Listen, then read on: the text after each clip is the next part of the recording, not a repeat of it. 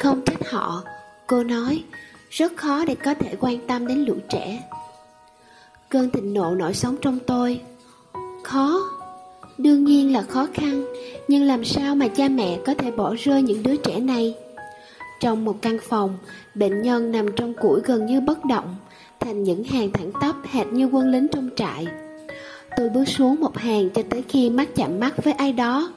Cô bé đương tuổi mới lớn với mái tóc rối đen. Tôi dừng lại và cố mỉm cười với cô bé thể hiện sự quan tâm. Tôi nắm một tay cô bé, mềm rũ, nhưng cô phát ra âm thanh khùng khục, nhìn thẳng vào tôi và mỉm cười. Tôi nghĩ cô bé đang cười, tôi nói với người chăm sóc. Có thể, bà nói, nhưng đôi khi rất khó nói. Tôi chắc chắn là vậy, cô bé đã mỉm cười. Khi chúng tôi quay trở lại trường, tôi là người cuối cùng rời phòng cùng với giáo sư. Cậu thấy sao? Ông hỏi. Tôi bộc lộ thẳng thắn rằng mình không thể tin được việc cha mẹ lại có thể bỏ rơi những đứa trẻ đáng thương này và chuyện một đứa trẻ trong số đó thậm chí đã cười với tôi. Giáo sư là một người thầy thông thái, một người có suy nghĩ sâu sắc về điểm giao nhau giữa khoa học và đạo đức. Tôi hy vọng ông đồng ý với mình. Đúng, ông nói. Tốt, nhưng đôi khi, cậu biết đấy, tôi nghĩ giá kể họ chết đi sẽ tốt hơn. Tôi chợp lấy túi sách và bỏ đi. Chẳng phải cô bé đã cười hay sao? Chỉ đến sau này tôi mới nhận ra chuyến đi đó đã bổ sung một phương chiều mới cho hiểu biết của tôi về thực tế rằng não bộ đưa đến cho chúng ta khả năng tạo dựng các mối quan hệ và khiến cuộc sống có ý nghĩa. Đôi khi, chúng cũng phá vỡ nó. Khi lễ tốt nghiệp dần đến, tôi có một cảm giác rì rà rằng vẫn còn quá nhiều thứ chưa thể giải quyết được, rằng tôi vẫn chưa học xong. Tôi đăng ký học chương trình thạc sĩ văn học Anh ở Stanford và được nhận. Tôi đã dần coi ngôn ngữ như một năng lực gần như siêu nhiên tồn tại giữa người với người, mang bộ não được bọc kín trong vỏ sọ dày cả cm của chúng ta đi tới chỗ giao tiếp được. Một từ ngữ nào đó chỉ có nghĩa giữa con người với nhau và ý nghĩa của cuộc sống, đức hạnh của nó luôn là gì đó liên quan đến chiều sâu của các mối quan hệ chúng ta kết thành chính khía cạnh quan hệ của con người nghĩa là tính chất quan hệ giữa người với người đã củng cố cho ý nghĩa. Nhưng đôi khi, quá trình này tồn tại trong não bộ và cơ thể, làm theo các mệnh lệnh sinh lý của riêng chúng, dễ suy kiệt và thất bại. Tôi nghĩ hẳn ngôn ngữ của cuộc sống như đã trải nghiệm về đam mê, về ham muốn, về tình yêu, có liên quan nào đó, dù bệnh sắn cỡ nào với ngôn ngữ của neuron thần kinh, đường tiêu hóa và nhịp đập tim. Tại stanford, tôi rất may mắn được học cùng richard rorty, người mà có khi là nhà triết học vĩ đại nhất thời ông. Dưới sự chỉ bảo của thầy, tôi bắt đầu coi tất cả các bộ môn giống như việc sáng tạo ra vốn từ vựng một tập hợp những công cụ nhằm tìm hiểu cuộc sống con người theo một cách riêng nào đó. Những tác phẩm văn học vĩ đại mang đến tập hợp công cụ của riêng chúng, thúc ép người đọc phải sử dụng vốn từ đó để làm đồ án tốt nghiệp. Tôi nghiên cứu tác phẩm của Walt Whitman, nhà thơ mà một thế kỷ trước đau đáo với cùng những câu hỏi hiện đang ám ảnh tôi. Người đã muốn tìm ra cách để hiểu và mô tả cái ông gọi là con người sinh lý tinh thần. Sau khi hoàn thành đồ án, tôi chỉ có thể kết luận rằng Quitman không hề may mắn hơn tất cả chúng ta trong việc xây dựng một vốn từ sinh lý tinh thần mạch lạc. Nhưng ít nhất, cái cách mà ông thất bại thật rạng rỡ. Tôi cũng ngày càng chắc chắn rằng mình còn rất ít hứng thú để tiếp tục nghiên cứu văn học nơi tôi bắt đầu có ấn tượng rằng những trọng tâm của nó có quá nhiều tính chính trị và thường chống đối khoa học một trong những thầy hướng dẫn luận văn đã nhận xét rằng để tìm được một cộng đồng cho riêng tôi trong giới văn học có thể sẽ rất khó khăn bởi vì đa số tiến sĩ Anh ngữ đều phản ứng với khoa học. Theo cách mà ông nói thì như khi thấy lửa vậy, hoàn toàn sợ hãi. Tôi không chắc cuộc đời mình sẽ đi đến đâu. Luận văn của tôi, Whitman và sự y khoa hóa tính cách được ủng hộ nhiệt thành. Nhưng nó không chính thống vì trong nội dung của nó, hàm lượng lịch sử tâm thần học và khoa học thần kinh cũng ngang bằng với hàm lượng phê bình văn học. Nó không phù hợp lắm với khoa Anh ngữ. Tôi không phù hợp lắm với khoa Anh ngữ. Vài người bạn đại học thân nhất của tôi đã chuyển đến New York để theo đuổi cuộc đời nghệ thuật. Một số tham gia hài kịch, số khác theo báo chí và truyền hình, và tôi thoáng tính tới việc tham gia cùng họ, bắt đầu lại từ đầu. Nhưng tôi vẫn không thể buông mình ra khỏi câu hỏi sinh học, đạo đức, văn học và triết học giao nhau ở đâu? Trở về nhà sau một trận bóng bầu dục chiều nọ. Gió thu nhẹ nhẹ thổi, tôi để mặt cho trí óc lang thang. Tiếng Augustine trong vườn ra lệnh, lấy sách và đọc đi. Nhưng thứ mệnh lệnh rơi vào tay tôi thì ngược lại. Dẹp đống sách đó và học y đi. Đột nhiên, mọi thứ trở nên rõ ràng. Dù rằng mà có lẽ là chính bởi vì cha tôi, bác tôi và anh trai đều là bác sĩ, cho nên đối với tôi, y học chưa từng được coi như là sự lựa chọn nghiêm túc. Nhưng chẳng phải chính Whitman đã từng viết rằng chỉ có những bác sĩ mới thực sự hiểu được con người sinh lý tinh thần đó sao? Ngày kế tiếp, tôi tới tham khảo ý kiến một thầy hướng dẫn ngành y với mục đích xem xét khả năng này. Để sẵn sàng cho trường y, cần tới một năm học lý thuyết với cường độ cao, cộng thêm thời gian đăng ký sinh học sẽ mất thêm 18 tháng nữa. Điều đó có nghĩa là để mặc bạn bè tôi tới New York thắt chặt thêm những mối quan hệ mà không có tôi.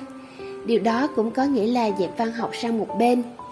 Nhưng nó mang tới cho tôi một cơ hội để tìm thấy câu trả lời không có trong sách vở, để tìm được một hình thức cao siêu khác, để rèn rũa mối quan hệ với những người thống khổ và để tiếp tục theo đuổi câu hỏi về điều gì khiến cuộc đời có ý nghĩa, thậm chí ngay cả khi đối mặt với cái chết và rũ mục. Tôi bắt đầu lặn lội qua những khóa học cần thiết để chuẩn bị cho trường y, thu thập các tài liệu hóa học và vật lý, không muốn làm công việc bán thời gian vì nó làm chậm tiến độ học hành của tôi, mà mà lại cũng không có đủ tiền để thuê nhà ở Palo Alto. Tôi tìm thấy một ô cửa sổ không khóa ở một ký túc không người và trèo vào. Sau vài tuần chiếm dụng, tôi bị người quản lý bắt quả tang, mà người này hóa ra lại là một người bạn của tôi. Cô cho tôi chìa khóa và phòng, kèm theo mấy lời cảnh báo hữu ích, ví như khi nào trại hè của đội cũ phụ nữ của một trường cấp 3 sẽ tới. Nghĩ rằng tốt hơn, nên tránh việc bị coi là kẻ lạm dụng tình dục. Căn cứ theo đăng ký tạm trú, tôi gói ghém một chiếc lều, vài quyển sách và hộp ngũ cốc, đi thẳng tới Tô Hoa cho tới thời điểm an toàn để quay lại. Bởi vì quy trình tuyển sinh vào trường Y mất khoảng 18 tháng, cho nên khi kết thúc một chương trình học, tôi có một năm tự do. Và giáo sư gợi ý tôi học lấy bằng lịch sử và triết học khoa y học trước khi quyết định trời, hẳn khỏi môi trường hàng lâm. Do vậy, tôi nộp hồ sơ vào chương trình lịch sử và triết học khoa học của Cambridge và được nhận. Cả năm kế tiếp, tôi tham gia các lớp học vùng ngoại ô nước Anh và ở đó tôi thấy mình không ngừng tranh luận rằng những trải nghiệm trực tiếp đối với các câu hỏi về cuộc đời và cái chết là rất cần thiết để đưa ra được những ý kiến đạo đức có giá trị về chúng. Lời nói bắt đầu các cảm giác vô trọng lượng giống như hơi thở đang mang chúng. Lùi lại vài bước, tôi nhận ra mình mới chỉ đang khẳng định lại những gì vốn đã biết. Tôi muốn có được trải nghiệm trực tiếp đó. Chỉ làm việc trong ngành y tôi mới có thể theo đuổi trí sinh học một cách nghiêm túc. Những suy nghĩ đạo đức mới thật bé nhỏ làm sau khi so với các hành động đạo đức. Tôi kết thúc văn học. Tôi kết thúc văn bằng và tiến thẳng về Mỹ. Tôi đến Yale để học y khoa. Bạn có thể cho rằng lần đầu tiên mổ xẻ một người chết ta sẽ có cảm giác hơi kỳ cục. Vậy mà thật lạ, mọi thứ đều bình thường. Đèn sáng rọi, bàn thép không gỉ và những vị giáo sư cổ đeo nơ bướm tạo bầu không khí trịnh trọng, trang nghiêm. Dù vậy, thật không thể quên được vết cắt đầu tiên từ sau gái xuống thắt lưng đó, con dao mổ sắc tới mức như thể đang phanh một lớp da người ra thay vì cắt. Để lộ ra những cái gân bị giấu kín và bất khả xâm phạm bên dưới. Và bất kể đã chuẩn bị thế nào, bạn sẽ bị bất ngờ, xen lẫn nỗi xấu hổ và sự hứng chí. Mổ sát là một nghi thức chuyển tiếp của sinh viên y khoa và xâm lấn vào cái linh thiêng bất khả xâm phạm, đem lại vô số cảm xúc, từ sự kinh tởm, hồ hởi, buồn nôn, thất vọng và kinh hãi cho đến khi chỉ đơn thuần là sự tẻ nhạt của những bài thực hành kiến thức. Mọi thứ đều giới hạn trong cái thống thiết bi ai và cái tầm thường. Tại đây, bạn xâm phạm vào những cái cấm kỵ cơ bản nhất của xã hội. Và cho dù vậy, Formaldehyde vẫn là một chất kích thích vị giác mạnh mẽ. Thế là bạn còn thèm cả một chiếc burrito nữa. Sau cùng, sau khi đã hoàn thành nhiệm vụ giải phẫu dây thần kinh giữa, cưa khung chậu làm đôi và cắt mở trái tim, sự tầm thường bước đến thay thế. Sự xâm phạm vào cái linh thiêng giờ mang theo đặc tính của một lớp học thông thường ở đại học, đầy rẫy những kẻ mô phạm những cây hề trong lớp và tất thải. Với nhiều người, giải phẫu tử thi điển hình cho sự biến hóa từ một học sinh ủ dột, đáng mến, trở thành một vị bác sĩ kiêu ngạo, chai lì. Sứ mệnh đạo đức lớn lao trong y học khiến những ngày đầu của tôi ở trường y mang một áp lực nặng nề. Ngày đầu tiên, trước khi chúng tôi đến với những cái xác là buổi tập huấn hồi sức tim phổi CPR. Đây là lần thứ hai tôi làm việc này.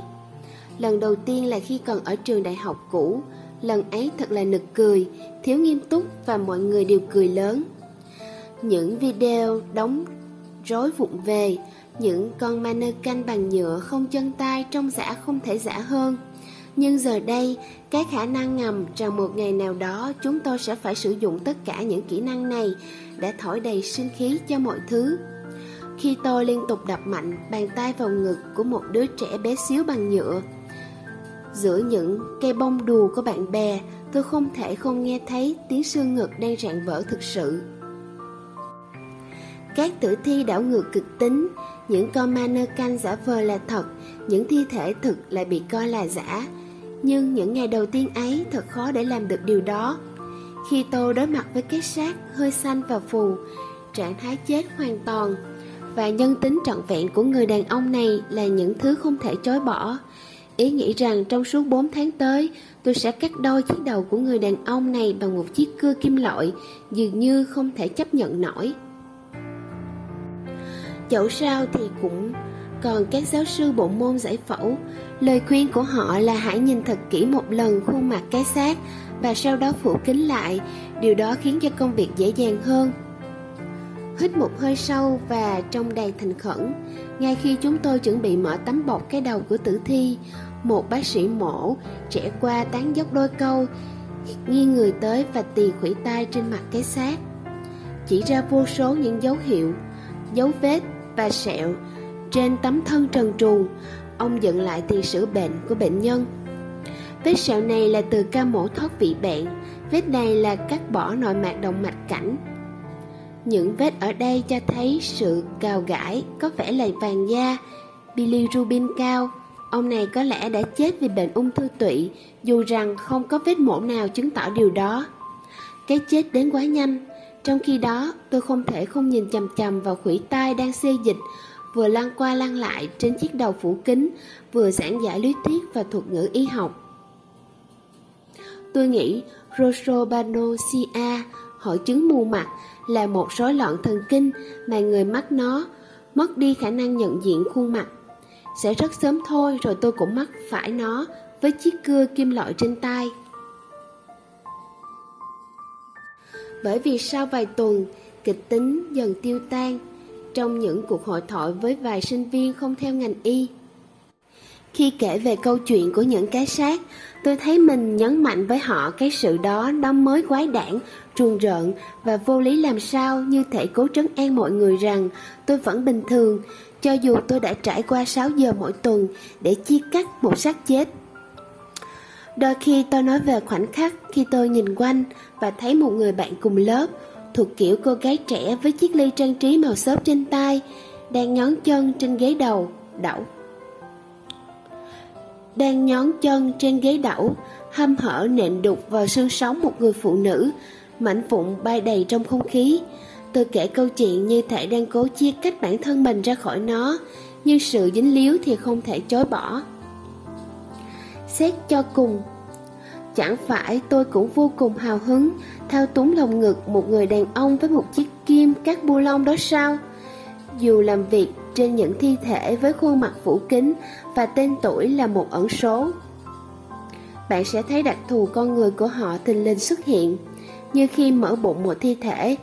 Tôi thấy hai viên morphine còn chưa tan hết, cho thấy anh ta đã chết trong đau đớn, có lẽ một mình và lay hoay lần mò nắp chai thuốc. Dĩ nhiên khi còn sống, chủ nhân của các thi thể này đã tình nguyện hiến thân xác cho của họ cho cái số phận này và thứ ngôn ngữ sử dụng bên các thi thể trước mặt chúng tôi nhanh chóng phản ánh thực tế đó. Chúng tôi được chỉ thị không dùng từ xác chết nữa, thay vào đó là người hiến tặng là từ phù hợp hơn. Và đúng, yếu tố tội lỗi trong việc giải phẫu đã giảm dần so với những ngày xưa. Sinh viên ngày nay giờ đây không còn phải mang cơ thể riêng đến lớp như thế kỷ 19 và trường y đã ngưng sự ủng hộ của họ đối với việc ăn trộm mộ kiếm sát. Hành vi đánh cắp này chẳng qua là phương thức cải tiến hơn của hành vi giết người. Đã từng có dạo phổ biến tới mức được hạch được dành cho hẳn một động từ riêng. Burke, hành vi được OED định nghĩa là giết ai đó một cách âm thầm bằng cách làm ngạt hơi hay bớt cổ nhằm mục đích bán cơ thể nạn nhân cho giải phẫu. Dẫu vậy, những người thạo tình hình nhất, các bác sĩ lại hầu như không bao giờ hiến xác của chính họ. Vậy những người hiến xác kia, họ biết được ở chừng mực nào? Và như một giáo sư giải phẫu học đã nói với tôi, cậu sẽ không nói cho bệnh nhân biết những chi tiết máu me trong ca mổ nếu điều đó khiến họ không ký vào đơn chấp thuận mổ.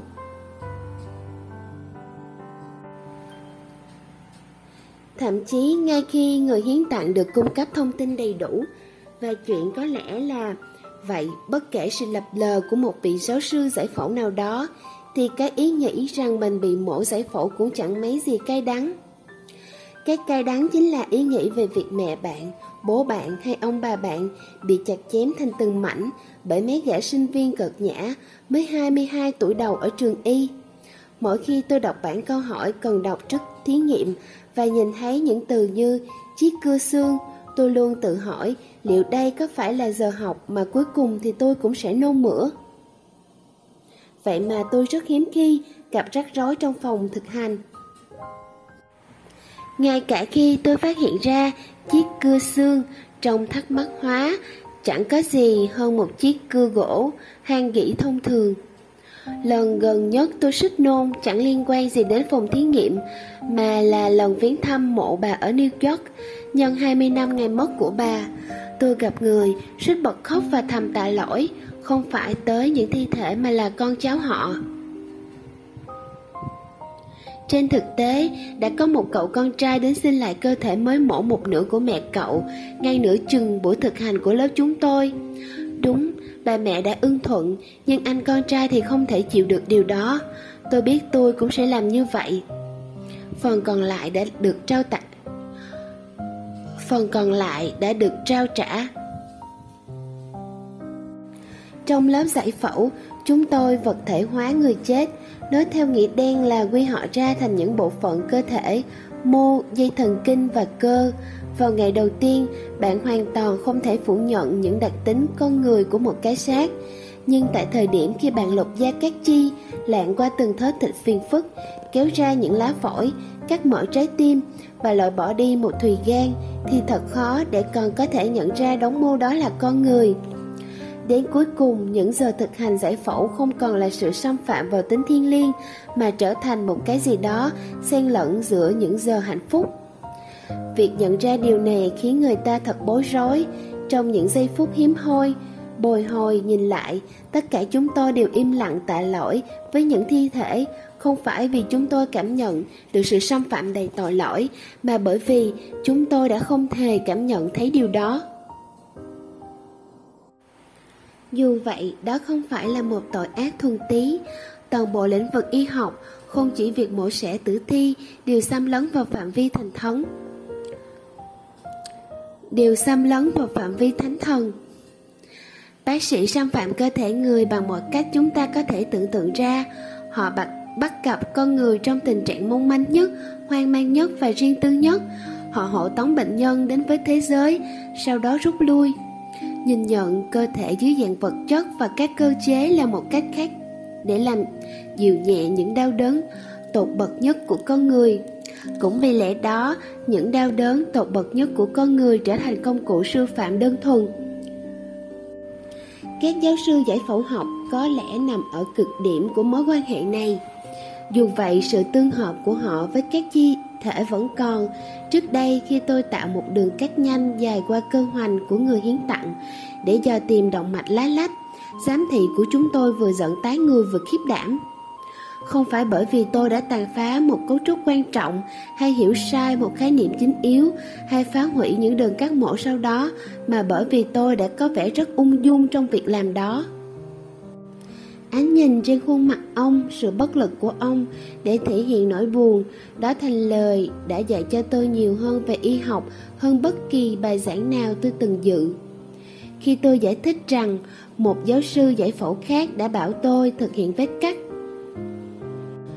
nỗi buồn của vị giám thị chuyển thành sự thịnh nộ và đột nhiên những vị giáo sư mặt đỏ tía tai đã bị kéo ra ngoài hành lang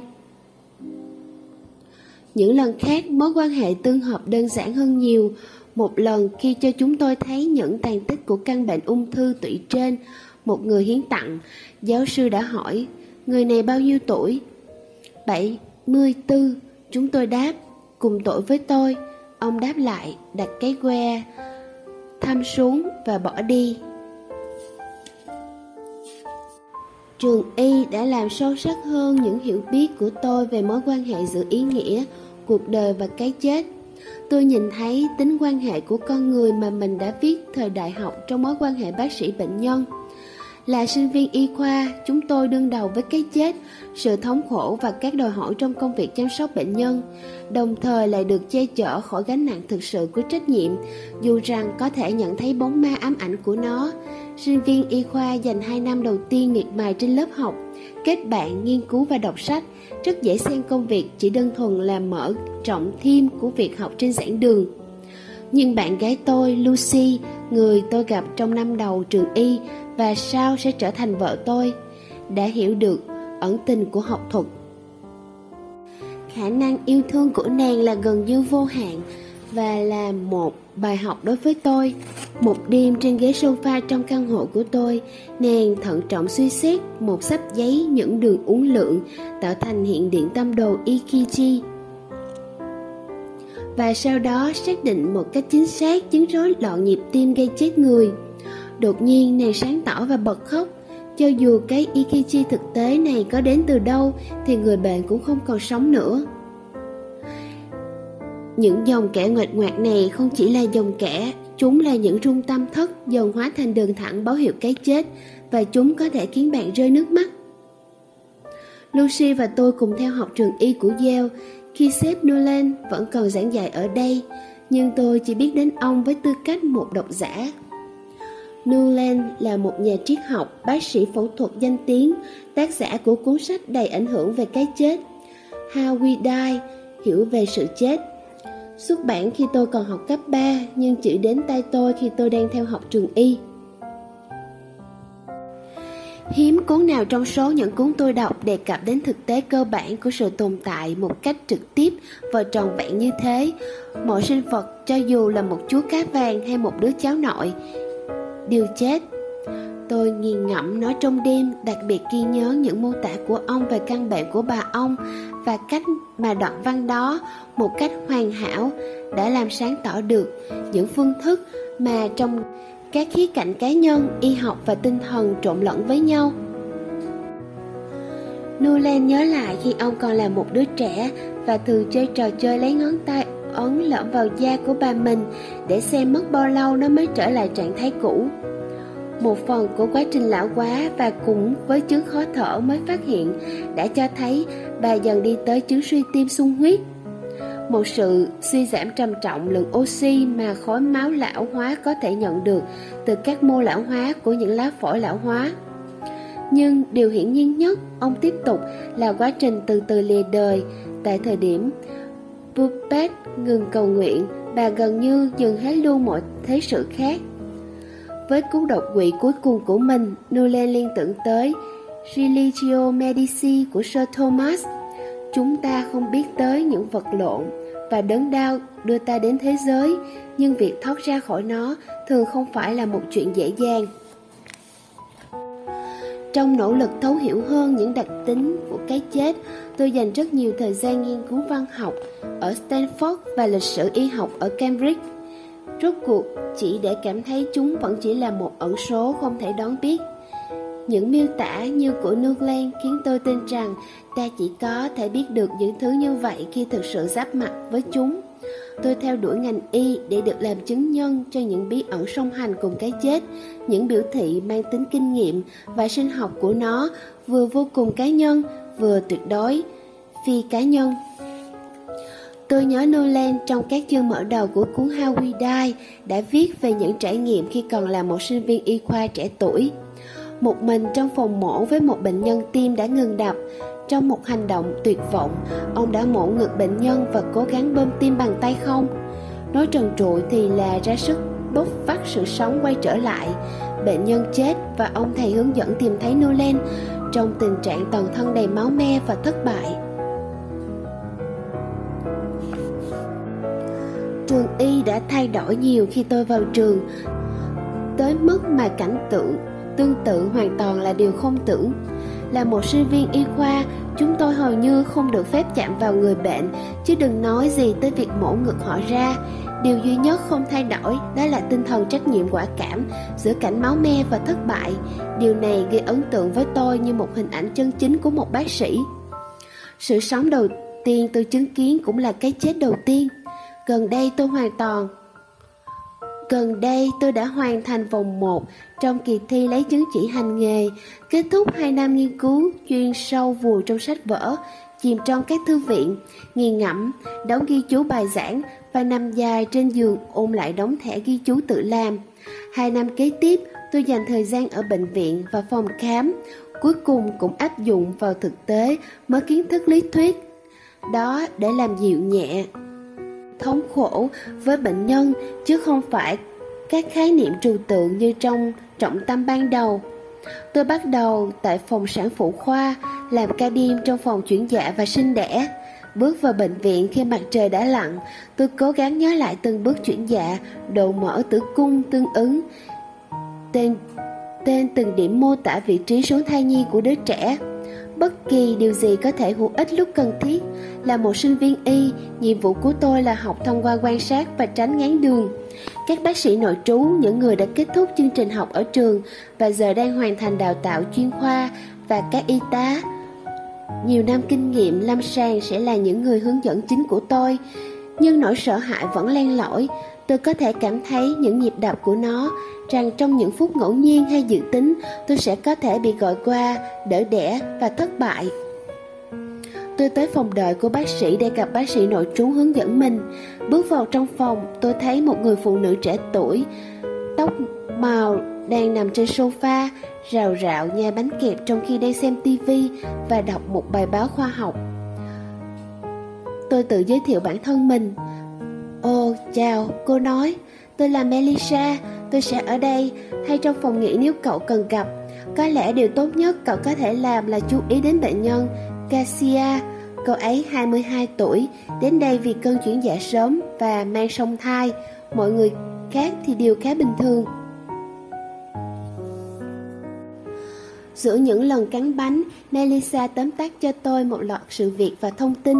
Cặp song sinh mới 23 tuần tự rưỡi. Hy vọng là có thể giữ cho thai kỳ tiếp tục cho đến khi song thai phát triển thêm càng lâu càng tốt. 24 tuần được coi là điểm lùi về khả năng sống sót và mỗi một ngày sau đó đều tạo ra sự khác biệt. Bệnh nhân đang sử dụng vài loại thuốc để kiểm soát các cơn co tử cung. Máy nhắn tin của Melissa vang lên. Được rồi, cô nói, đu chân ra khỏi ghế. Tôi phải đi rồi, cậu có thể ở đây nếu cậu thích. Chúng tôi có rất nhiều kênh truyền hình cáp hay đấy, hoặc cậu đi cùng tôi cũng được. Tôi theo Melissa tới phòng y tá, một bức tường treo đầy máy theo dõi, hiển thị những đường viễn trắc lượng sóng. Cái gì vậy? Tôi hỏi. Đó là kết quả của máy đo trương lực, cơ co tử cung và nhịp tim thai. Để tôi đưa cậu đi gặp bệnh nhân. Cô ấy không nói tiếng Anh. Cậu có nói tiếng Tây Ban Nha được không? Tôi lắc đầu, Melissa dẫn tôi tới đó, căn phòng tối ôm, người mẹ nằm trên giường, nghỉ ngơi và yên lặng, băng theo dõi quấn quanh bụng cô, theo sát cơn co và nhịp tim của cặp song sinh, gửi tín hiệu tới màn hình mà tôi đã thấy ở phòng y tá. Người cha ngồi cạnh giường nắm tay vợ, lo lắng hàng trên trán. Melissa thì thầm gì đó với họ bằng tiếng Tây Ban Nha, sau đó dẫn tôi ra ngoài. Trong vài tiếng sau đó, mọi sự diễn ra thuận lợi. Melissa ngủ trong phòng chờ. Tôi cố gắng giải mã những đường ngoạt ngoạc không thể hiểu trong đồ thị của Garcia, giống như việc đọc chữ tượng hình vậy. Và rời khỏi nó chỉ với chút kiến thức rằng tên của cô là Elena. Đây là lần mang thai thứ hai, cô không được chăm sóc tiền sản và cũng không có bảo hiểm. Tôi viết tên những loại thuốc cô đang dùng và ghi chú lại rằng mình cần tìm hiểu thêm. Tôi có đọc một chút về sinh non trong cuốn sách tìm được trong phòng chờ. Những đứa trẻ sinh non, nếu chúng sống sót, thường có một tỷ lệ cao mắc chứng xuất huyết não và bại não. Nhưng mặt khác, ba thập kỷ trước, anh trai Suman của tôi cũng sinh non, gần 8 tuần và giờ đang là một nhà thần kinh học. Tôi bước tới một y tá và hỏi cô cách đọc những đường ngoạch ngoạc trên mái theo dõi. Vốn chẳng rõ ràng hơn chữ bác sĩ là bao, nhưng hiển nhiên là có thể nói trước một tình trạng bình yên hay là thảm họa.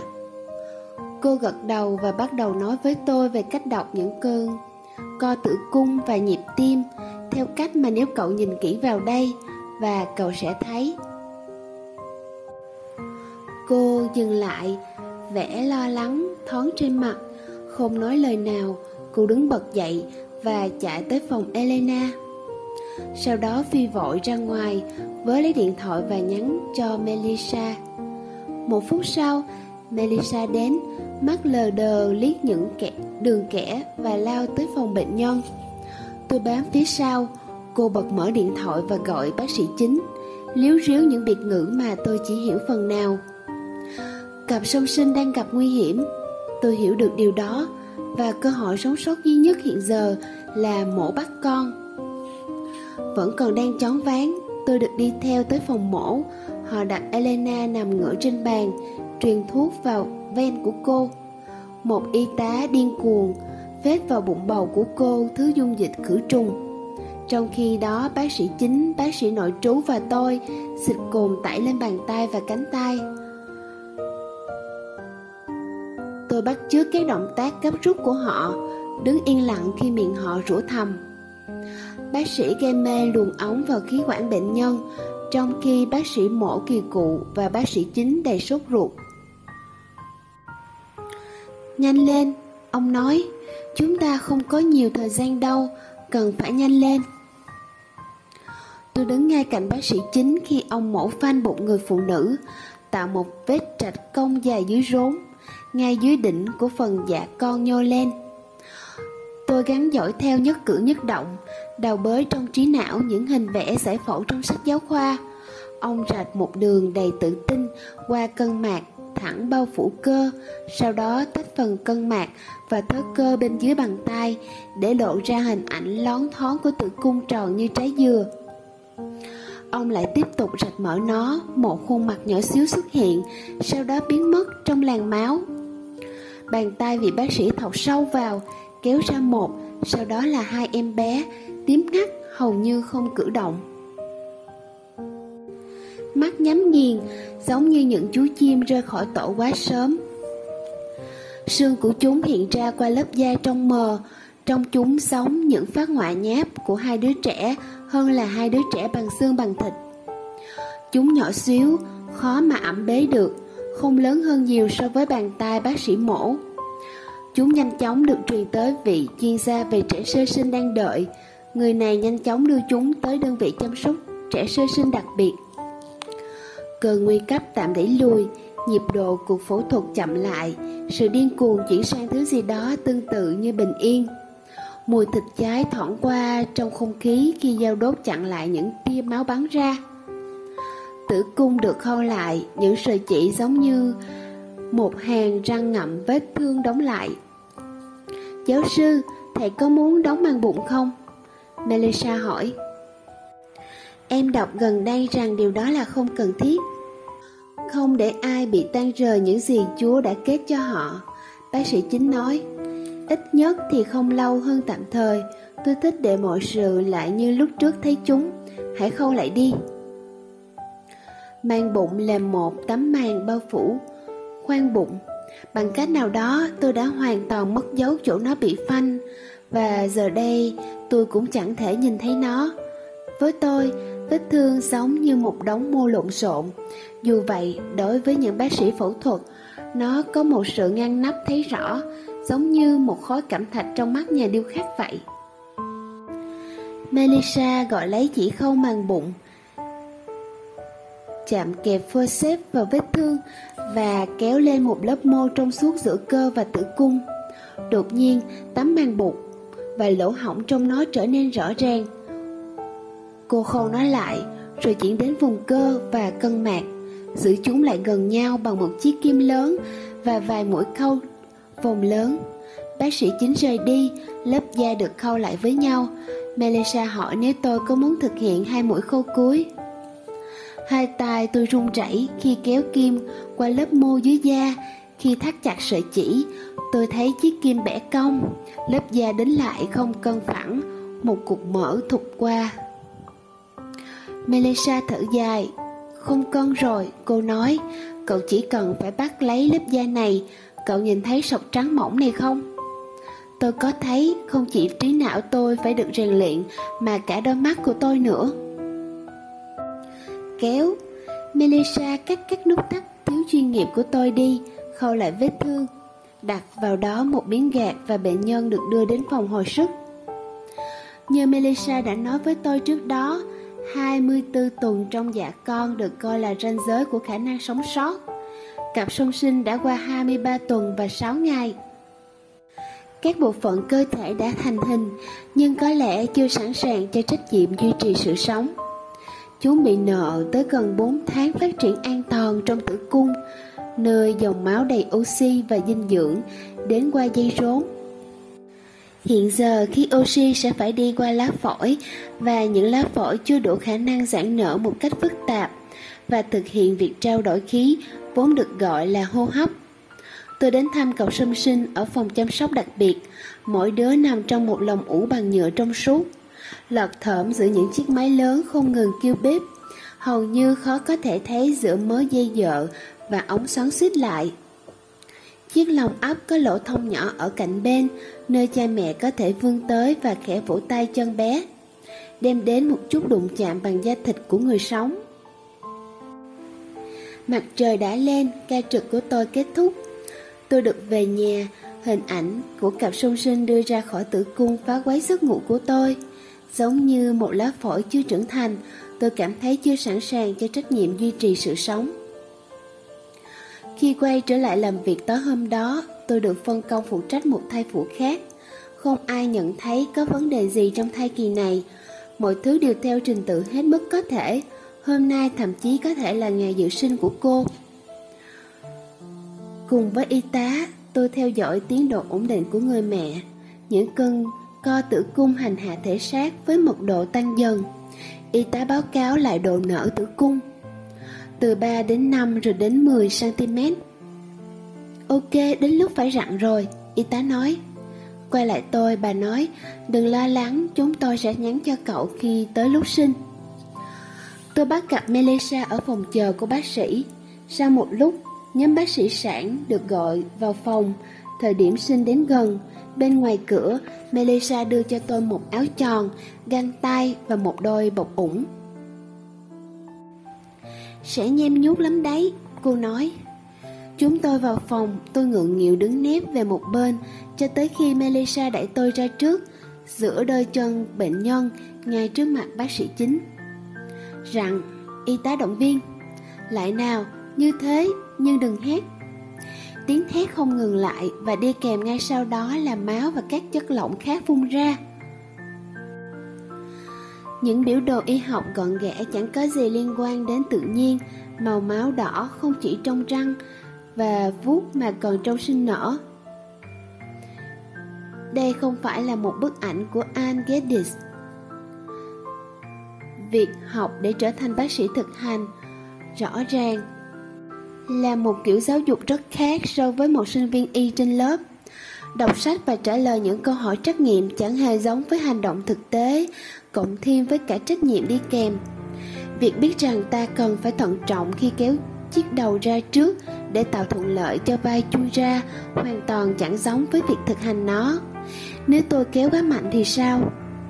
Tổn thương thần kinh vĩnh viễn, trí não tôi gào lên. Cái đầu ló ra ở mỗi cơn rặn và thụt lại trong lúc nghỉ, thò ra ba lại lùi lại hai. Tôi chờ đợi, bộ não con người đã đem đến cho cơ thể chức năng cơ bản nhất. Sinh sản một hoạt động nguy hiểm.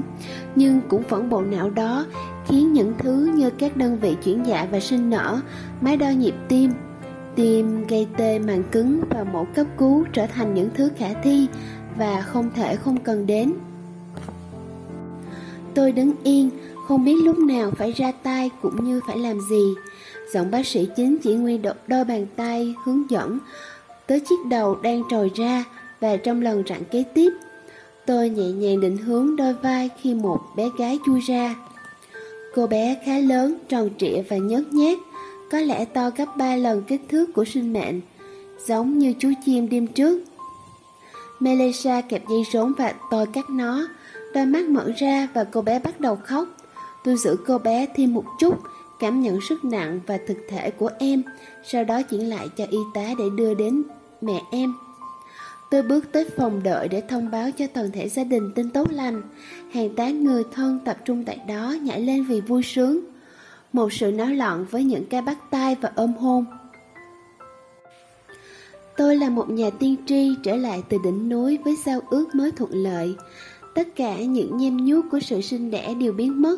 Tại đây tôi vừa mới ôm trên tay thành viên mới nhất của gia đình này, cháu của người đàn ông này, em họ của cô gái này. Quay trở lại phòng sinh, đầy hăm hở tôi gặp đúng Melissa. Này cô có biết cặp sinh song sinh đêm trước thế nào không? Tôi hỏi. Mặt cô tối lại. Trẻ A chết chiều hôm qua, trẻ B không gượng nổi qua 24 giờ đồng hồ và đã chết trong khoảng thời gian tôi đỡ đẻ bé mới. Tại khoảnh khắc đó, tôi chỉ có thể nghĩ về Samu Beckett, về phép ẩn dụ rằng cặp sơ sinh đó đã chạm tới giới hạn cuối cùng. Một ngày chúng ta được sinh ra, một ngày khác chúng ta sẽ chết đi, cùng một ngày, cùng một giây. Cửa sinh cũng là cửa tử, ánh sáng lóe lên một khoảnh khắc và lần nữa lại là đêm. Tôi đã đứng cạnh gần người đầu mộ với chiếc forceps của anh. Những cuộc đời này đã thành gì? Cậu nghĩ rằng vậy là tồi tệ lắm sao? Cô tiếp tục. Hầu hết các thai phụ có trẻ sinh non vẫn trải phải vẫn phải trải qua quá trình chuyển dạ và sinh con. Cậu có tưởng tượng được không? Ít ra thì những nhóm này đã có một cơ hội. Một que diêm bập bùng mà không cháy. Người mẹ vẫn đang rên rỉ trong phòng năm 43 vành mắt đỏ khô, héo của người cha. Vệt nước mắt khẽ rơi trên khuôn mặt anh. Cái phương diện đối nghịch của niềm vui, sự hiện diện bất ngờ, phi lý và không thể chịu đựng nổi của cái chết. Có thể lý giải cho nó thế nào đây? Lời lẽ nào có thể an ủi? Một cấp cứu liệu có thể là lựa chọn đúng không? Tôi hỏi. Chẳng có gì để thắc mắc. Cô nói đó là cơ hội duy nhất mà chúng ta có. Điều gì sẽ xảy ra nếu không mổ? Có lẽ là chúng sẽ chết. Đường nhịp tim bất thường xuất hiện khi máu thai nhi chuyển sang tính axit. Dây rốn có thể đã bị tổn thương hoặc có gì đó nghiêm trọng đang xảy ra. Nhưng làm sao biết được lúc nào thì đường biểu đồ ở ngưỡng bất thường? Có gì tệ hơn, việc được sinh quá sớm hay phải đợi quá lâu để được sinh ra? Tự phán quyết. Một phán quyết trong đời tôi tôi đã bao giờ phải đưa ra quyết định gì khó khăn hơn là lựa chọn giữa bánh kẹp bò nướng và bánh kẹp Ruben. Làm thế nào tôi có thể học được cách đưa ra những phán quyết như vậy mà sống với nó? Tôi vẫn còn có rất nhiều bài học thực hành cần học. Nhưng liệu chỉ kiến thức có là đủ khi mà sự sống và cái chết luôn cùng đặt trên một bàn cân? Hiển nhiên, trí tuệ không thôi là chưa đủ mà còn cần có sự minh bạch về mặt đạo đức. Không hiểu sao tôi buộc phải tin rằng tôi sẽ không chỉ thu được kiến thức mà cả sự thông thái nữa. Xét cho cùng khi tôi bước vào bệnh viện một ngày trước, sinh và tử chỉ đơn thuần là một khái niệm xa xôi trừu tượng. Vậy mà hiện tại tôi đã thấy chúng thật gần. Có lẽ Bozo của Beckett đã đúng. Có lẽ sự sống chỉ là chốc lát, quá ngắn ngủi để xét đến. Nhưng sự tập trung của tôi sẽ phải dùng vào vai trò sắp tới, gắn bó mật thiết với chuyện khi nào và thế nào của cái chết. Người đầu mộ với một chiếc kẹp forceps không lâu sau đó, đợt thực hành tại sản phụ hoa của tôi kết thúc. Ngay sau khi đó là tới giải phẫu khoa học chuyên khoa u bú, Marie, một người bạn học và tôi cùng chuyển phiên với nhau. Trong vài tuần, sau một đêm không ngủ, cô được phân đến hộ tá trong ca Whippo. Một ca mổ phức tạp bao gồm sự tái sắp xếp các cơ quan khoang bụng để cắt bỏ ung thư tụy đây là dạng ca mổ mà sinh viên y thường phải đứng yên, hoặc tốt hơn là lui lại trong 9 giờ đồng hồ liên tục. Nó được coi là một ca phẫu thuật hữu dụng nhất cho tôi, nên tôi được chọn hỗ trợ bởi tính phức tạp cực độ. Chỉ có bác sĩ nội trú chính mới được phép tham dự. Nó thực sự khó khăn, một bài kiểm tra tối thượng về kỹ năng của các bác sĩ ngoại tổng quát. 15 phút sau khi ca mổ bắt đầu, tôi thấy Marie đang khóc trong hành lang. Bác sĩ mổ luôn bắt đầu bằng một ca bô với một gắn chiếc camera nhỏ qua đường rạch nhỏ xíu để theo dõi sự di căn. Việc ca mổ sẽ là vô ích và phải hủy bỏ nếu ung thư đã lan rộng. Khi đứng đó, chờ đợi trong phòng mổ với một ca phẫu thuật kéo dài tới 9 giờ ở phía trước, Marie đã thầm ước, con thật mệt, lạy Chúa, xin hãy tìm thấy thứ gì đó. Quả đã thấy, bệnh nhân bị khâu lại, cả quy trình bị hủy bỏ. Ban đầu là thở phào, sau đó là một nỗi xấu hổ sâu sắc dày vò. Marie bật khóc, trong phòng mổ, cần một lời xưng tội và đã gặp tôi. Năm thứ tư đại học, tôi phát hiện ra rất nhiều bạn bè cùng lớp đều lần lượt chọn chuyên khoa trong những lĩnh vực ít đòi hỏi, ví dụ như khoa X-quang, khoa da liễu, để đăng ký chương trình nội trú. Thấy kỳ lạ, tôi đã thu thập số liệu từ vài trường y có tiếng và nhận thấy xu hướng tương tự. Khi kết thúc đại học, hầu hết sinh viên đều nhắm tới các chuyên khoa về lối sống, những chuyên khoa với nhiều thời gian nhân văn hơn, lương cao hơn và ít áp lực hơn. Chủ nghĩa lý tưởng trong những bài luận văn sinh nhập học của họ dần chai lại hoặc mất hẳn. Khi thời điểm tốt nghiệp đến gần, theo truyền thống ở Yale, chúng tôi ngồi lại với nhau để viết lời thề cho lễ phát bằng. Chúng tôi cướp nhạc pha trộn lời lẽ của Hippores, Maimonides, Osler với vài vị thủy tổ vĩ đại khác của ngành y thuật. Mấy sinh viên tranh luận về việc cắt đi phần chúng tôi tuyên thệ phải đặt lợi ích của bệnh nhân lên trên bản thân mình. Hầu hết chúng tôi đều nhất trí không để cuộc thảo luận này kéo dài. Những từ đó được giữ lại Đối với tôi, kiểu chủ nghĩa vị kỷ này giống như một sự phản đề và cần phải được xem như hoàn toàn có lý. Thực vậy, đây chính là cách mà 99% con người lựa chọn công việc của họ, lương lậu, môi trường làm việc, thời gian. Nhưng vấn đề là ở chỗ đó, tạc lối sống lên đầu là cách mà bạn tìm kiếm một công việc, chứ không phải là tiếng gọi, thôi thúc. Với tôi, tôi chọn phẫu thuật thần kinh làm chuyên khoa của mình, vốn đã dự tính khá lâu, lựa chọn này được tôi củng cố trong một đêm ở phòng mổ sau ca phẫu thuật. Tôi đã âm thầm thành kính lắng nghe bác sĩ phẫu thuật thần kinh Nhi khi ông ngồi xuống bên cha mẹ của một đứa trẻ bị khối u não lớn nhập viện trong đêm đó vì những cơn đau đầu. Ông không chỉ chia sẻ những thông tin lâm sàng mà còn đề cập tới khía cạnh con người, thừa nhận tính bi đát của tình huống hiện đại, đồng thời đưa ra hướng dẫn cho họ. Trên thực tế, mẹ cậu bé là một bác sĩ chuyên khoa X-quang, khối u trong ác tính. Người mẹ đã xem kỹ những bản scan và giờ cô ngồi trên chiếc ghế nhựa, tàn tạ dưới ánh đèn quỳnh quang. Claire, vị bác sĩ phẫu thuật khẽ khàng mở mở lời. Nó có tệ như vậy thật không? Người mẹ ngắt lời, anh có nghĩ đó là ung thư không? Tôi không biết, điều tôi biết cô cũng biết đấy là cuộc đời của cô sắp sửa mà thực ra là đã bắt đầu thay đổi. Đây sẽ là một đoạn đường dài, cô hiểu chứ? Các bạn phải ở bên cạnh nhau, vì nhau, nhưng cũng cần phải nghỉ ngơi nếu cần thiết. Căn bệnh kiểu này có thể mang các bạn đến bên nhau, nhưng cũng có thể chia rẽ các bạn. Hơn bất kỳ lúc nào, mọi người phải ở bên nhau. Tôi không muốn bất kỳ một ai trong số hai người thức cả đêm bên giường bệnh hoặc không chịu rời bệnh viện lấy một chút. Được chứ? Ông tiếp tục mô tả quy trình phẫu thuật dự tính, những hậu quả và khả năng có thể quyết định nào cần phải đưa ra ngay tại thời điểm này? Quyết định nào nên bắt đầu tính tới dù không khẩn cấp? Và kiểu quyết định nào họ chưa cần phải quá lo lắng vội? Kết thúc cuộc trò chuyện cả gia đình không hề thấy khuây khỏa, nhưng họ có vẻ sẵn sàng đối diện tương lai. Tôi đã quan sát khuôn mặt của hai người. Ban đầu nhợt nhạt vô tri, gần như thuộc về một thế giới khác. Giờ đây sắc bén và tập trung và khi tôi ngồi đó, tôi nhận ra rằng những câu hỏi đang xen giữa sự sống, cái chết và ý nghĩa, những câu hỏi mà tất cả mọi người đều phải đối mặt từ thời điểm nào đó, thường nổi lên trong một tình huống y khoa. Trong những tình huống thực, khi một ai đó đối mặt với câu hỏi này, nó trở thành một bài tập sinh học và triết học cần thiết. Con người là những sinh vật đều phải chịu các định luật vật lý, bao gồm cả phần nói về entropy đung tăng. Bệnh tật là những phân tử bất tuân, điều kiện tất yếu của sự sống là sự trao đổi chất và cái chết là sự chấm dứt.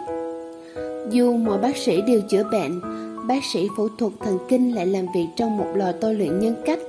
Như một điều tất yếu, mỗi cam mẫu não là một sự thao tác trên cái thực thể của bản thể chúng ta và mỗi cuộc đối thoại với bệnh nhân, trải qua phẫu thuật não đều phải đối diện với thực tế này.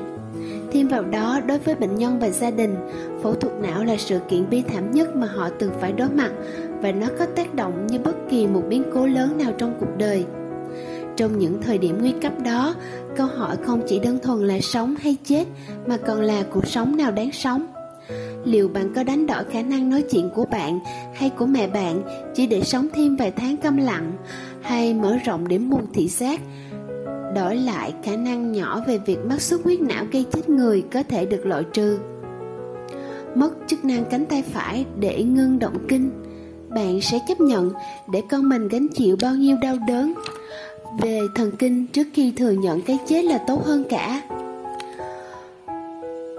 Bởi sự, bởi vì bộ não dàn xếp mọi trải nghiệm của chúng ta về thế giới bất kỳ một vấn đề về phẫu thuật thần kinh nào cũng buộc bệnh nhân và gia đình, lý tưởng nhất là với sự dẫn dắt của bác sĩ phải trả lời câu hỏi, điều gì khiến cuộc đời đủ ý nghĩa để sống tiếp?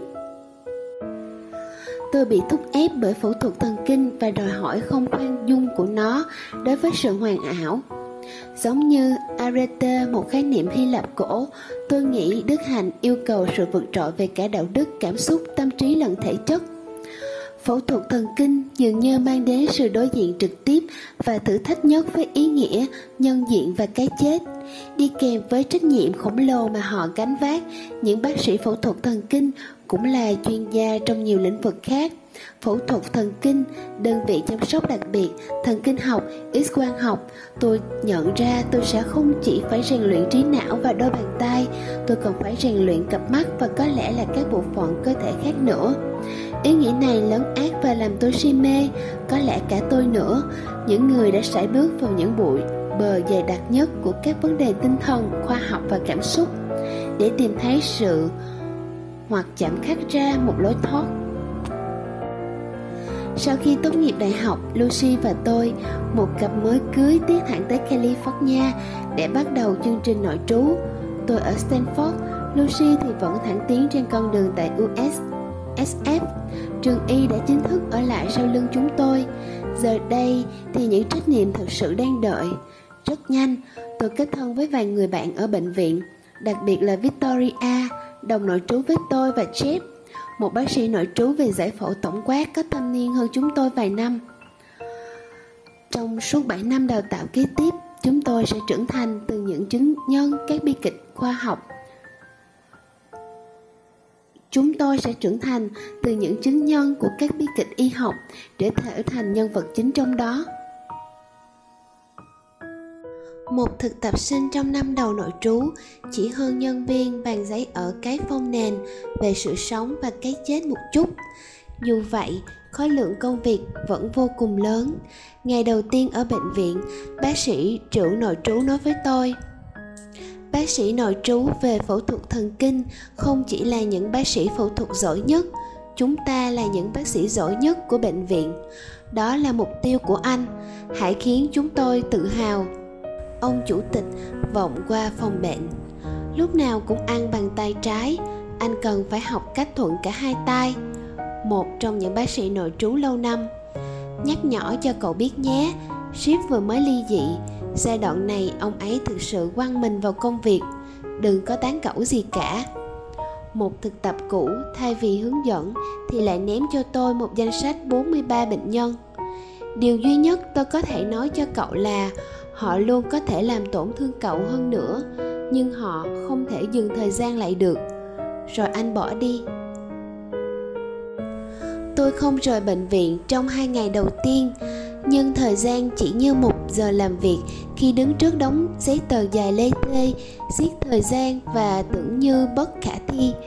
Tuy nhiên, khi bạn làm việc tại bệnh viện, những giấy tờ bạn sắp xếp không chỉ là giấy tờ, chúng là những mảnh ghép của các câu chuyện, tràn đầy mạo hiểm cùng chiến thắng.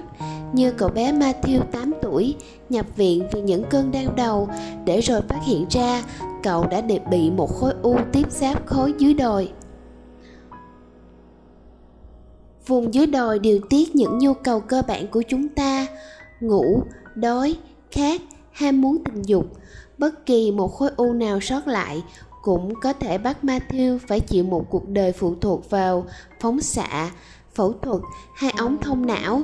Tóm lại, nó sẽ ăn trọn tuổi thơ của cậu bé.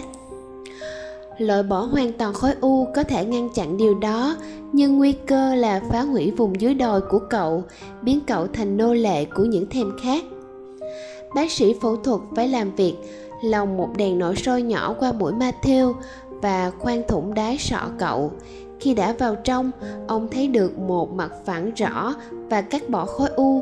Vài ngày sau, Matthew nhảy nhót quanh phòng bệnh, ăn trộm kẹo từ những y tá và sẵn sàng để về nhà. Tối hôm đó, tôi vui vẻ điền vào những trang dài bất tận trong hồ sơ ra viện của cậu bé. Tôi để mất bệnh nhân đầu tiên vào thứ ba đó là một cụ bà 82 tuổi, nhỏ nhắn và thanh mảnh, khỏe mạnh nhất ở khu ngoại tổng quát nơi tôi thực tập một tháng. Khi khám nghiệm tử thi, nhà nghiên cứu bệnh học đã phải chón ván khi biết tuổi cụ. Bà ấy có những bộ phận cơ thể của một người 50 tuổi. Bà nhập viện vì táo bón do chứng tắc ruột nhẹ.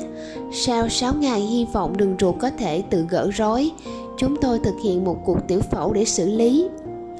Khoảng 8 giờ tối thứ hai, tôi rẽ qua để kiểm tra và bà vẫn tỉnh táo, mọi việc đều ổn.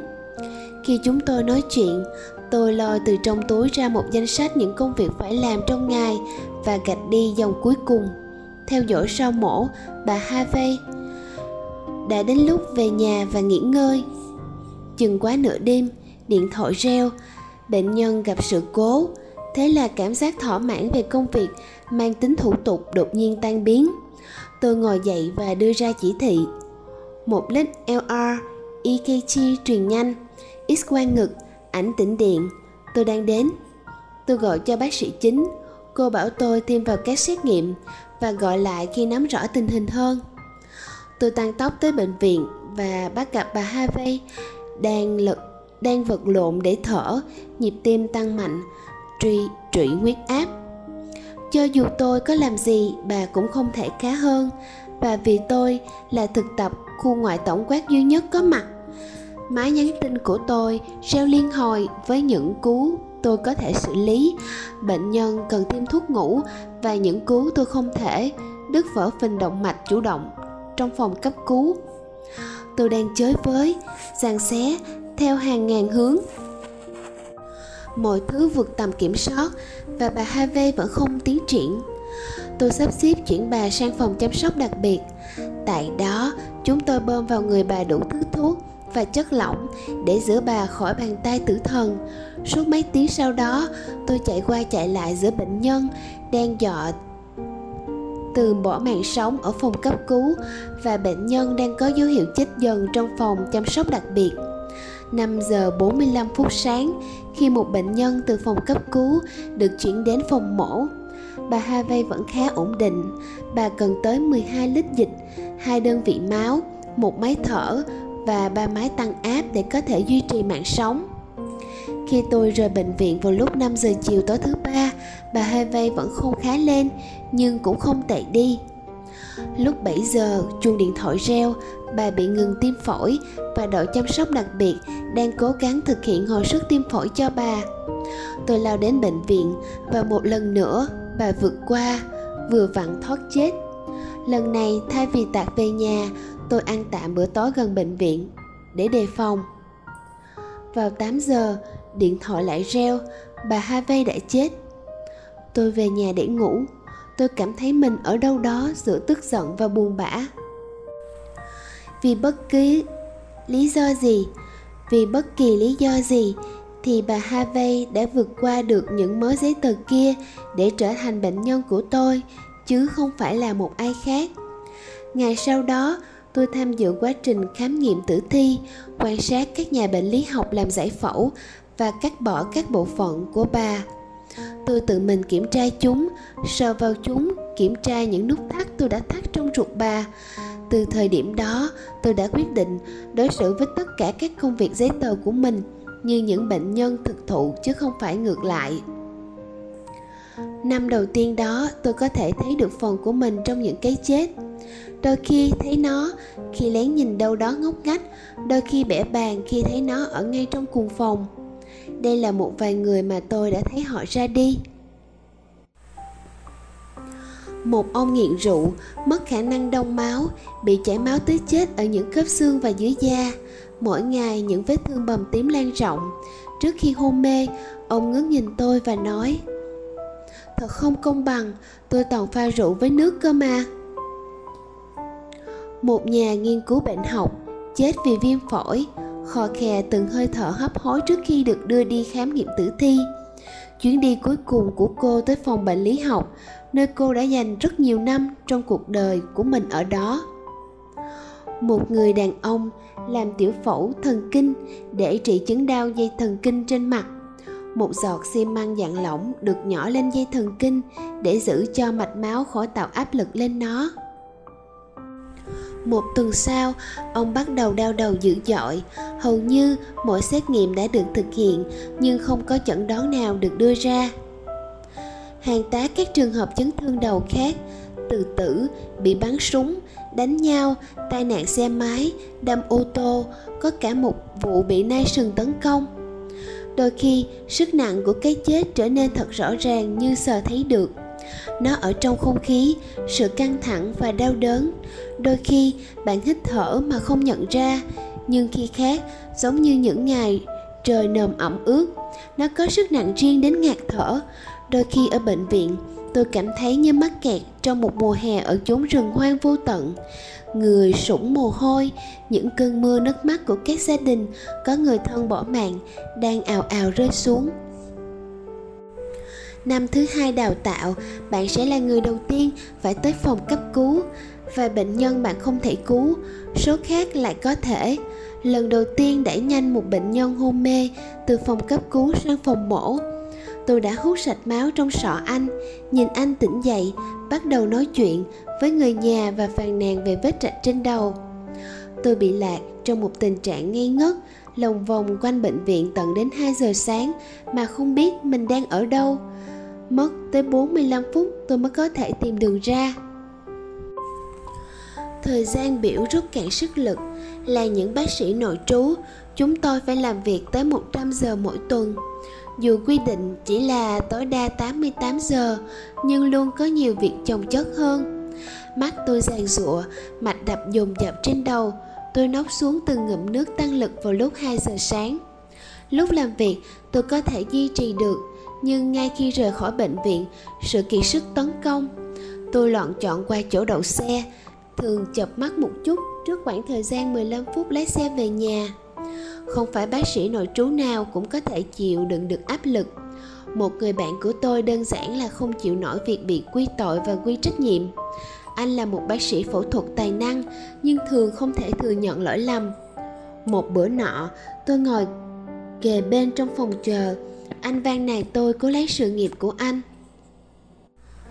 Tất cả những gì anh phải làm, tôi nói, là nhìn thẳng vào mắt tôi và nói, tôi xin lỗi, những gì đã xảy ra là lỗi của tôi và tôi sẽ không để chuyện này xảy ra nữa. Nhưng chính y tá là người. Không, anh phải nói được điều đó và thực sự muốn làm vậy. Thử lại đi. Nhưng không, nói đi. Cứ tiếp tục như vậy suốt một tiếng đồng hồ, cho đến khi tôi biết anh đã bị hủy hoại. Stress dùng đẩy một bác sĩ nội trú khác ra khỏi nghề mãi mãi. Cô đã chọn một công việc ít đòi hỏi hơn trong lĩnh vực tư vấn. Những người khác thậm chí còn trả cái giá cao hơn nhiều. Kỹ năng nâng lên thì trách nhiệm cũng nhiều lên. Học được cách cân nhắc cuộc đời, nào có thể cứu, cuộc đời nào không thể và cuộc đời nào không nên làm như vậy, đòi hỏi một khả năng tiên lượng phi phàm tôi đã phạm nhiều sai lầm đẩy một bệnh nhân lao tới phòng mổ để cứu một phần não chỉ đủ cho trái tim còn đập, nhưng không bao giờ còn có thể nói chuyện, ăn uống qua một chiếc ống và bị ép buộc phải sống một cuộc đời không bao giờ mong muốn. Tôi dần coi đây là một thất bại nặng nề hơn cả việc để bệnh nhân ra đi. Sự tồn tại mập mờ của quá trình chuyển hóa vô thức trở thành một gánh nặng không thể chịu đựng nổi. Từ người bệnh bị bỏ lại tại viện chăm sóc nói người thân, nơi người thân của họ, chẳng thể đạt được sự biểu quyết đối với số phận của họ. Viếng thăm họ mỗi lúc một thưa dần. Cho tới cái kết cục không thể tránh khỏi là cái chết do thối lát vì nằm liệt giường hoặc bị bệnh viêm phổi. Vài người sống lay lát kiểu này và chào đón những khả năng của nó. Mắt mở to, nhưng nhiều người khác thì không, hoặc không thể như vậy và lúc này, bác sĩ phẫu thuật thần kinh phải học cách phán xử. Tôi đã bắt đầu trong sự nghiệp này một phần nào đó nhằm theo đuổi cái chết. Nắm lấy nó, lột mặt nạ của nó và nhìn thẳng vào nó không chớp mắt. Ngành phẫu thuật thần kinh thu hút tôi không chỉ ở sự quán quyết của não bộ và ý thức, mà còn ở sự quán quyết của sinh và tử. Tôi đã nghĩ rằng cuộc đời nằm giữa khoảng trống của sự sống và cái chết. Có thể đem tới cho tôi không chỉ một sân khấu, cho những hành động trắc ẩn, mà còn là sự nâng cấp về tồn tại của chính bản thân tôi. Tránh càng xa càng tốt những vật chất tầm thường, những tự cao tự đại để một đi tới nơi, để mà đi tới nơi đó trong trọng tâm của vấn đề, những quyết định và vật lộn thực sự giữa sống và chết. Sự siêu nghiệm hẳn sẽ được tìm thấy ở đó. Nhưng trong quá trình nội trú, một thứ gì đó dần mở rõ giữa chuỗi vô tận những chấn thương đầu này. Tôi bắt đầu hoài nghi việc ở quá gần gũi với thứ ánh sáng hừng hực trong những khoảnh khắc ấy chỉ khiến tôi mù lò trước th- trước tự nhiên. Giống như người đang tìm hiểu thiên văn học bằng cách nhìn thẳng vào mặt trời vậy tôi chưa hẳn là ở bên cạnh bệnh nhân trong những khoảnh khắc then chốt, mà gần như chỉ là có mặt ở đó. Tôi đã chứng kiến rất nhiều, thống khổ, tệ hơn cả tôi trở nên chai lì với chúng. Khi chết chìm, thậm chí chìm trong máu đỏ, người ta mới học cách thích nghi, học cách tự nổi, tự bơi thậm chí là tận hưởng cuộc sống, gắn kết với y tá, bác sĩ và những người khác cùng hội, cùng thuyền, những người đang đón cùng một ngọn sóng. Cậu bạn đồng nghiệp Jeff và tôi cùng nhau xử lý các vụ chấn thương. Mỗi khi anh gọi tôi xuống phòng chấn thương vì có một ca tổn thương vùng đầu nào đó, chúng tôi luôn rất ăn ý. Cậu sẽ ước định vùng bụng, sau đó hỏi ý kiến tôi về chức năng nhận thức của bệnh nhân. Ừ anh ta vẫn có thể làm thượng nghị sĩ. Tôi từng trả lời vậy. Nhưng chỉ ở một bang nhỏ thôi. Chép cười và từ lần đó quy mô dân số của bang trở thành thước đo của chúng tôi cho mức độ nghiêm trọng của mọi chấn thương. Anh này, Wyoming hay California?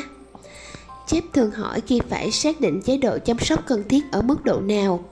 Hoặc tôi sẽ nói chép tôi biết huyết áp của bệnh nhân bất ổn, nhưng tôi sẽ chuyển bệnh nhân đến phòng mổ. Nếu không, anh ta sẽ từ washington xuống thành idaho mất. Cậu có thể cho anh ta ổn định lại được không? Một hôm, đang ở nhà, vừa định lấy bữa ăn trưa điển hình của mình coca cola ăn kiêng và bánh kẹp kem, thì mà máy nhắn của tôi thông báo chuẩn bị có một ca chấn thương nghiêm trọng. Tôi chạy nhanh đến phòng chấn thương vừa kịp nhét vội chiếc bánh kẹp ra sau máy tính thì người hỗ trợ y tế đã đẩy băng ca bệnh nhân đến và thuật lại chi tiết. Nam 22 tuổi, tai nạn xe máy, 40 dặm một giờ, có thể não đã chui ra theo đường mũi. Tôi đi thẳng vào việc gọi một khai ống thông khí quản kiểm tra những chức năng sống khác của chàng trai khi anh ta đã được thông khí an toàn. Tôi xem xét những thương tổn, mặt bầm tím, chỗ da xây sát do cọ trên đường, đồng tử giãn rộng. Chúng tôi bơm cho cậu ta đầy maniton để giảm sưng phù não và nhanh chóng chuyển cậu ta tới máy soi các lớp. Hộp sọ vỡ nát, xuất huyết nặng trên diện rộng. Trong đầu tôi đã dự liệu việc mổ rạch qua da đầu ra sao, khoan sọ thế nào để tháo lượng máu xuất huyết huyết áp của cậu đột nhiên tụt chúng tôi lại vội vã để ngược cậu lại phòng chấn thương và ngay khi đội xử lý chấn thương tới tim cậu ngừng đập một cơn lốc những nỗ lực vây quanh cậu ống thông tĩnh mạch được luồn vào trong động mạch đùi những đường ống nhét sâu trong ngực thuốc được đẩy vào ven tĩnh mạch và đồng thời những nắm đấm thúc mạch vào trái tim cậu để giữ cho dòng máu chảy thông. Sau 30 phút, chúng tôi để cậu ra đi. Với dạng chấn thương đầu như thế này, chúng tôi thầm thì nhất trí rằng cái chết là hơn cả. Tôi lách ra khỏi phòng chấn thương ngay khi gia đình được đưa tới để nhìn thân thể cậu. Sau đó tôi nhớ ra coca cola ăn kiêng, bánh kẹp kem và cả sức nóng ngột ngạt trong căn phòng đó. Nhờ sự trợ giúp của một bác sĩ, nội trú, cấp cứu thế chân cho tôi tôi lại lẻn về phòng như một bóng ma để cứu lấy chiếc bánh kẹp kem ngay trước thân thể cậu con trai mà tôi không thể cứu. 30 phút trong tủ lạnh đã cứu sống chiếc bánh, khá ngon miệng. Tôi nghĩ, đồng thời cạy mẫu sô cô la ra khỏi kẻ răng trong lúc gia đình nạn nhân đang nói lời tạm biệt cuối cùng. Tôi tự nhủ, trong khoảng thời gian ngắn ngủi là một bác sĩ, tôi có lẽ đã sa ngã nhiều hơn là tiến bộ về mặt đạo đức. Vài ngày sau tôi nghe tin Lauri, một người cùng trường y, đã bị ô tô đâm và một bác sĩ phẫu thuật thần kinh đã tiến hành ca mổ để cứu sống cô. Cô rơi vào trạng thái ngưng tim hô hấp, được hồi sức và ra đi vào hôm sau. Tôi không muốn biết thêm gì nữa. Những ngày mà ai đó đơn giản là bị chết trong một tai nạn ô tô đã xa rồi. Giờ đây, những lời này mở ra trong tôi, một hộp Pandora với đủ thứ hình ảnh tuôn ra từ đó. Chiếc xe đẩy bệnh nhân lăn vội, máu trong căn phòng chấn thương, đường ống nhét sâu xuống họng và những cú nện trên ngực cô. Tôi có thể thấy được những bàn tay, đôi tay tôi đang cạo sạch da đầu. Laurie còn dao mổ rạch mở đầu cô, có thể nghe thấy sự điên cuồng của chiếc máy khoan, ngửi thấy mùi xương cháy khét, bụi của nó xoáy lên và cả khe nứt khi tôi cố cạy một phần sọ ra cô chẳng còn gì giống cô của mọi khi. Trong mắt bạn bè và gia đình đã trở thành một người xa lạ. Có lẽ đã có những ống luồn sâu trong ngực và một chân đang được kéo giãn liên tục. Tôi không hỏi chi tiết. Tôi đã có quá nhiều chi tiết rồi. Khoảnh khắc đó, tất cả những lần tôi thất bại trong khả năng thấu cảm đột ngột quay ngược trở lại, trước sức ép của những đòi hỏi khác, những con người đang thống khổ mà tôi đã trông thấy ghi chú và gói kém cẩn thận trong nhiều trận đón. Các ý nghĩa trong đó mà tôi không thể nhận ra. Chúng đều quay trở lại, mong báo thù, đầy tức giận và không gì có thể lay chuyển. Tôi sợ rằng tôi đang trên con đường trở thành một bác sĩ kiểu tolstoy, luôn bận tâm về thứ chủ nghĩa hình thức rộng tết. Chú tâm nhớ việc mấy phương thức chữa bệnh và hoàn toàn để lỡ điều quan trọng lớn lao hơn của con người các bác sĩ bước vào thăm khám cho cô, lần lượt hoặc trao đổi ý kiến với nhau. Họ nói nhiều bằng tiếng pháp, tiếng đức và latin, đổ lỗi cho nhau kê ra cả đống thuốc cho tất cả mọi loại bệnh họ biết. Vậy mà, điều đơn giản từng lướt qua óc họ, đó là thứ bệnh natasha đang chịu đựng là điều họ không thể biết. Một người mẹ vừa mới bị chẩn đoán ung thư não đến chỗ tôi chị bối rối sợ hãi và mất tinh thần bởi những điều không rõ. Tôi thì kiệt sức, rời rã, lướt nhanh qua những câu hỏi của chị. Tôi khẳng định ca mổ sẽ thành công và cũng tự an ủi chính bản thân mình rằng chẳng lấy đâu ra thời gian để trả lời những thắc mắc của cô một cách thỏa đáng. Nhưng tại sao tôi không dành ra chút thời gian cơ chứ? Một cựu chiến binh hung hăng, từ chối mọi lời khuyên và dỗ dành của các bác y bác sĩ cùng các nhà vật lý trị liệu. Trong nhiều tuần lễ, kết quả là vết thương ở lưng ông vỡ ra ngay khi chúng tôi vừa cảnh báo. Được gọi tới phòng mổ, tôi khâu vết thương nứt, mở trong khi ông ta ra gào lên và vì đau đớn. Tôi tự nhủ với bản thân mình rằng ông ta xứng đáng bị vậy. Không ai xứng đáng bị vậy. Tôi có được chút an ủi sơ sài khi biết rằng William, Carlos William và Richard Selzer đã tự thú còn làm nhiều điều tệ hơn vậy, và tôi đã thề sẽ làm tốt hơn. Giữa những bi kịch và thất bại, tôi sợ rằng mình đã mất dấu tầm quan trọng phi thường trong mối quan hệ con người. Không phải giữa bệnh nhân và người thân của họ, mà là giữa bác sĩ và bệnh nhân. Kỹ thuật xuất sắc chưa đủ là một bác sĩ nội trú, lý tưởng cao nhất của tôi không phải là cứu lấy mạng sống ai rồi cũng sẽ phải chết, mà là dẫn dắt để người thân và gia đình họ có được sự thấu hiểu về cái chết hoặc bệnh tật. Khi một bệnh nhân được chuyển tới trong tình trạng chảy máu đầu đe dọa đến tính mạng, mẫu đối thoại đầu tiên với bác sĩ phẫu thuật sẽ mãi mãi tô màu cho ký ức của người thân về cái chết. Từ việc thanh thản ra đi, có lẽ đã đến lúc anh ấy ra đi rồi, cho tới nỗi đau đớn vì tiếc nuối những bác sĩ đó không chịu lắng nghe, họ thậm chí còn không buồn cứu anh ấy. Khi không có chỗ cho con dao mổ, thì lời nói chính là công cụ duy nhất của các bác sĩ phẫu thuật. Bởi trong nỗi thống khổ độc nhất vô nhị gây ra do tổn thương não bộ nghiêm trọng, nỗi thống khổ mà gia đình thường cảm nhận rõ nét hơn chính là nạn nhân, các bác sĩ không chỉ là người duy nhất không nhìn rõ ý nghĩa trọn vẹn đó. Khi gia đình đứng quanh người thân yêu của họ người thân yêu với cái đầu sáng cạo chứa bộ não méo mó, chính họ cũng thường không nhận ra ý nghĩa trọn vẹn. Họ thấy quá khứ, những ký ức chất dồn, tình yêu mới nhém tất cả đều được đại diện bởi cơ thể trước mắt còn tôi nhìn thấy những khả năng trong tương lai. Máy thở gắn vào người thông qua một vết cắt mở trên cổ. Thứ dung dịch sền sệt nhỏ qua một lỗ ở trên bụng. Tiềm năng hồi phục đau đớn kéo dài và chỉ phần nào đó. Hoặc đôi khi rất có thể sẽ không có sự trở lại nào của con người họ hằng nhớ. Trong những khoảnh khắc này, tôi thường hành động không phải như một đối thủ của cái chết, như tôi vẫn thường thế, mà như một đại sứ của nó. Tôi phải giúp những gia đình có đó hiểu rằng con người mà họ đã biết, con người độc lập, đầy sự sống đó, giờ chỉ còn trong quá khứ. Và rằng tôi cần họ đưa ra thông tin để tôi hiểu được anh ấy, chị ấy muốn một kiểu tương lai như thế nào, một cái chết nhẹ nhàng hay một tương lai bị ràng buộc giữa những túi dung dịch đi vào, đi ra trong cơ thể để bám trụ cuộc sống ngay cả khi đã mất khả năng chiến đấu giá mà tôi mộ đạo hơn chút khi còn trẻ, có lẽ tôi đã trở thành một mục sư bởi vai trò của một mục sư vốn là cái tôi kiếm tìm. Với trọng tâm mới, sự đồng thuận có hiểu biết, một thủ tục khi bệnh nhân ký vào tờ giấy chấp thuận phẫu thuật, không còn là hoạt động pháp lý, nhằm liệt kê càng nhanh càng tốt những rủi ro có thể xảy ra, giống như giọng thuyết minh cho một quảng cáo thuốc mới, mà là một cơ hội để xây dựng hiệp ước với người lao động xứ khổ đau.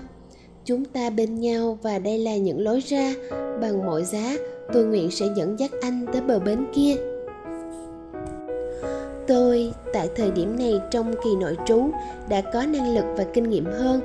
Cuối cùng, tôi cũng có thể trở thành dễ thở hơn một chút, không còn phải gắng sức cầm cự cho cuộc sống của riêng mình.